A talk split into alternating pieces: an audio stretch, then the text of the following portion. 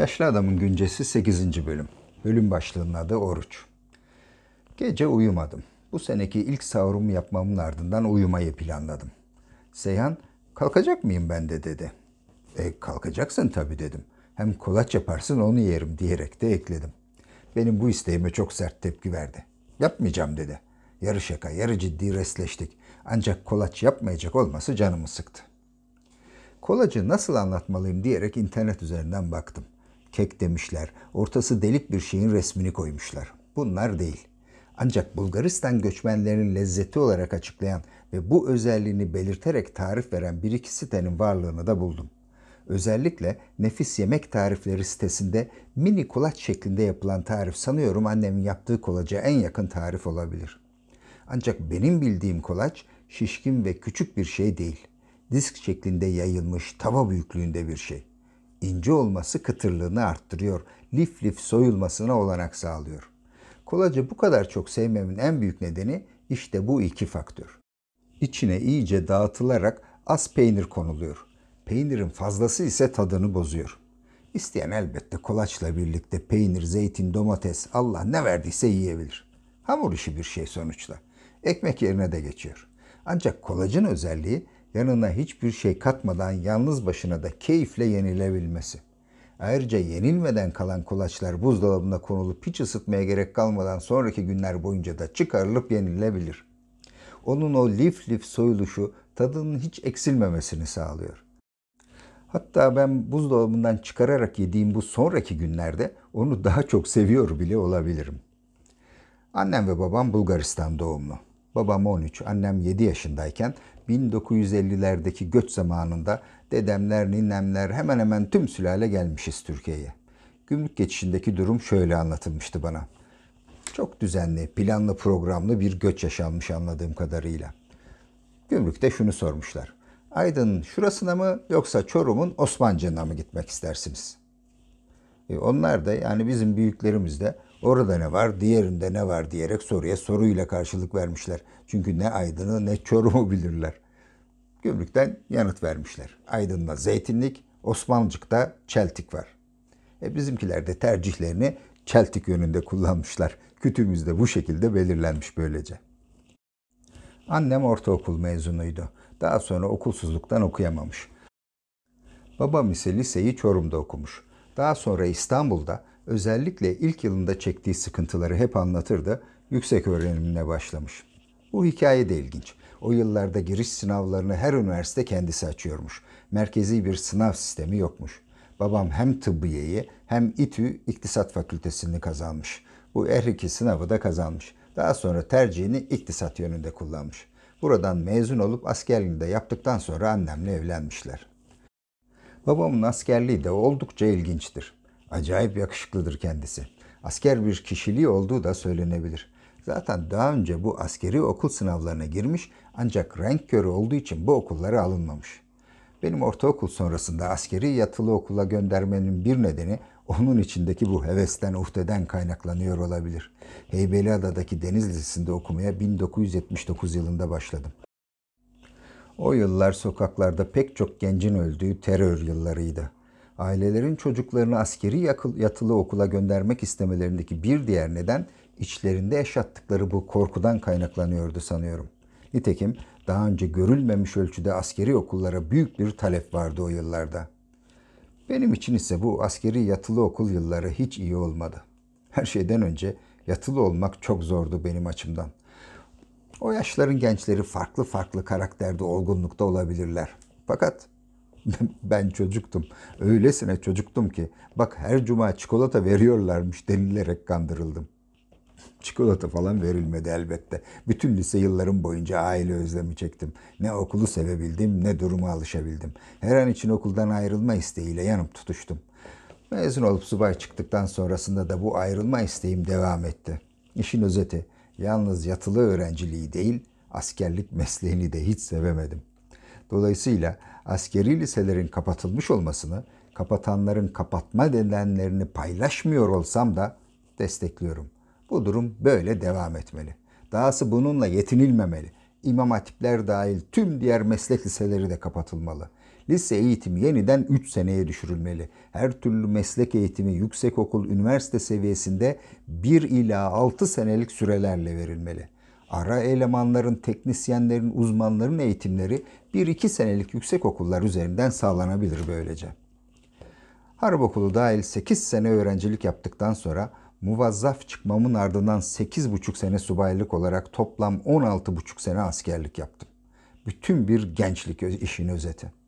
Küçük kırıntıları haricinde hiçbir anından memnun olmadığımı itiraf etmek durumundayım. Subaylığım boyunca da hep mesleği bırakmayı istedim. Fakat bir türlü o cesareti gücü kendimde bulamıyordum. Hala ailemden onay bekleyen bir zayıflığın içerisindeydim. Dahası artık durumum öğrencilik dönemindeki gibi de değildi. 15 senelik mecbur hizmet zorunluluğu bulunuyordu.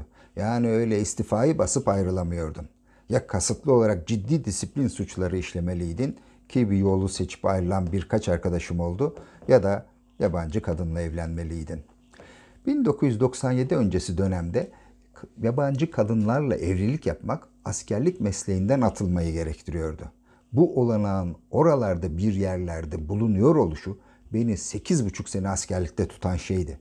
Yabancı kadınla evlenebilir ve istediğim an ayrılabilirim güvencesiyle çalışıyordum.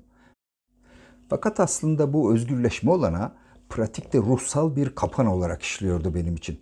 İstediğim an ayrılırım diye düşünüyor ancak bu adımı gerçekten atmak için hiçbir teşebbüse geçmiyordum. Sonra 1995 başlarında yabancı kadınla evliliğin serbestleşeceği söylentisi çıktı. Daha mecbur hizmetimin yarısındaydım. Askerlikten bu yolla ayrılma kapımın kapanması gerçeği büyük bir panik hali yarattı bende. Aileme haber vermeden hemen bu yolla ayrılan ve ayrılma hazırlığı içerisindeki arkadaşlarımı aradım. Onlardan yardım istedim. Hayatımın hiçbir döneminde bu denli kararlı olmamıştım. Hemen yabancı bir kadınla evlenerek askerlikten ayrılmaya dönük girişimlere başladım. Karaca bir teğmendi sanıyorum. Arkadaşlarım beni ona yönlendirmişlerdi. Sonuç olarak benden yaşça büyük Filipinli bir kadınla sabah tanıştım. Öğlene kadar evlendik ve öğleden sonra da bir avukata giderek kendisinden boşanma vekaletnamesi aldım.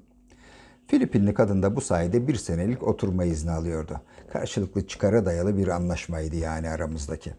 İşin garipliği ve gerçeği burada eğer böyle bir söylenti kulağıma çalınmasaydı belki de aslında belki değil kesinlikle askerlik mesleğinde kalarak yaşamıma devam edecek olmamdı. Hangisi iyi oldu derseniz diğerinin gelecek bilgisine sahip olmasam da ayrılmış olmam iyi oldu diyebilirim. Fakat süper mi oldu diye sorarsanız hayır o da olmadı. Çünkü buradan geçiş yaptığım denizcilik mesleğini de fazla sevemedim. Bu da belki başka bir günün anlatısı olabilir.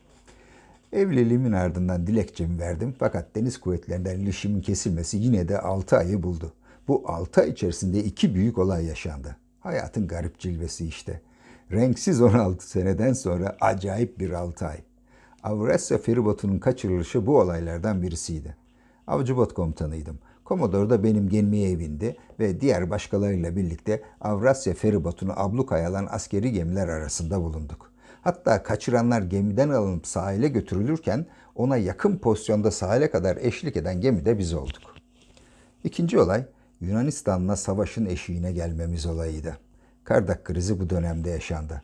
Dilekçemin yürürlüğe konması bu nedenle gecikmiş olabilir. Ve zaten bir savaş çıkması durumunda askerlikten ayrılmayı asla istemeyeceğimi tüm içlemliğimle burada vurgulamam gerekiyor. Neyse bu kötü durum yaşanmadı. Savaş çıkmadı, sular dolurdu e, ve ben de Şubat 1996 sonuna doğru onay yazısı gelince askerlikten ayrıldım. Babamı anlatmaya dönecek olursam o ise benim tam tersim. Askeri disipline yatkın, asker kişilikli bir adam oldu her zaman için. O derece ki yedek subaylığının son yılında bir kor generalin emir subaylığını yapmış. Bunda sanıyorum yakışıklılığının da bir etkisi olsa gerek. Kor generallerin emir subayları aslında o dönemlerde binbaşı rütbesinde oluyorlarmış. Fakat babam onun yerine geçmiş. Gerçi bu kadar sevmesine karşın sonra tezkere bırakmamış babam. Askerliğinin ardından Ankara'da SSK'da müfettiş olarak memuriyeti hayatına atılmış. Bu görevi kapsamında bütün yurdun her iline ve pek çok ilçesine gittiğini anlatırdı. 27 Mayıs 1960 darbesine yol açan öğrenci olaylarına da aktif bir şekilde iştirak etmiş bir adam babam.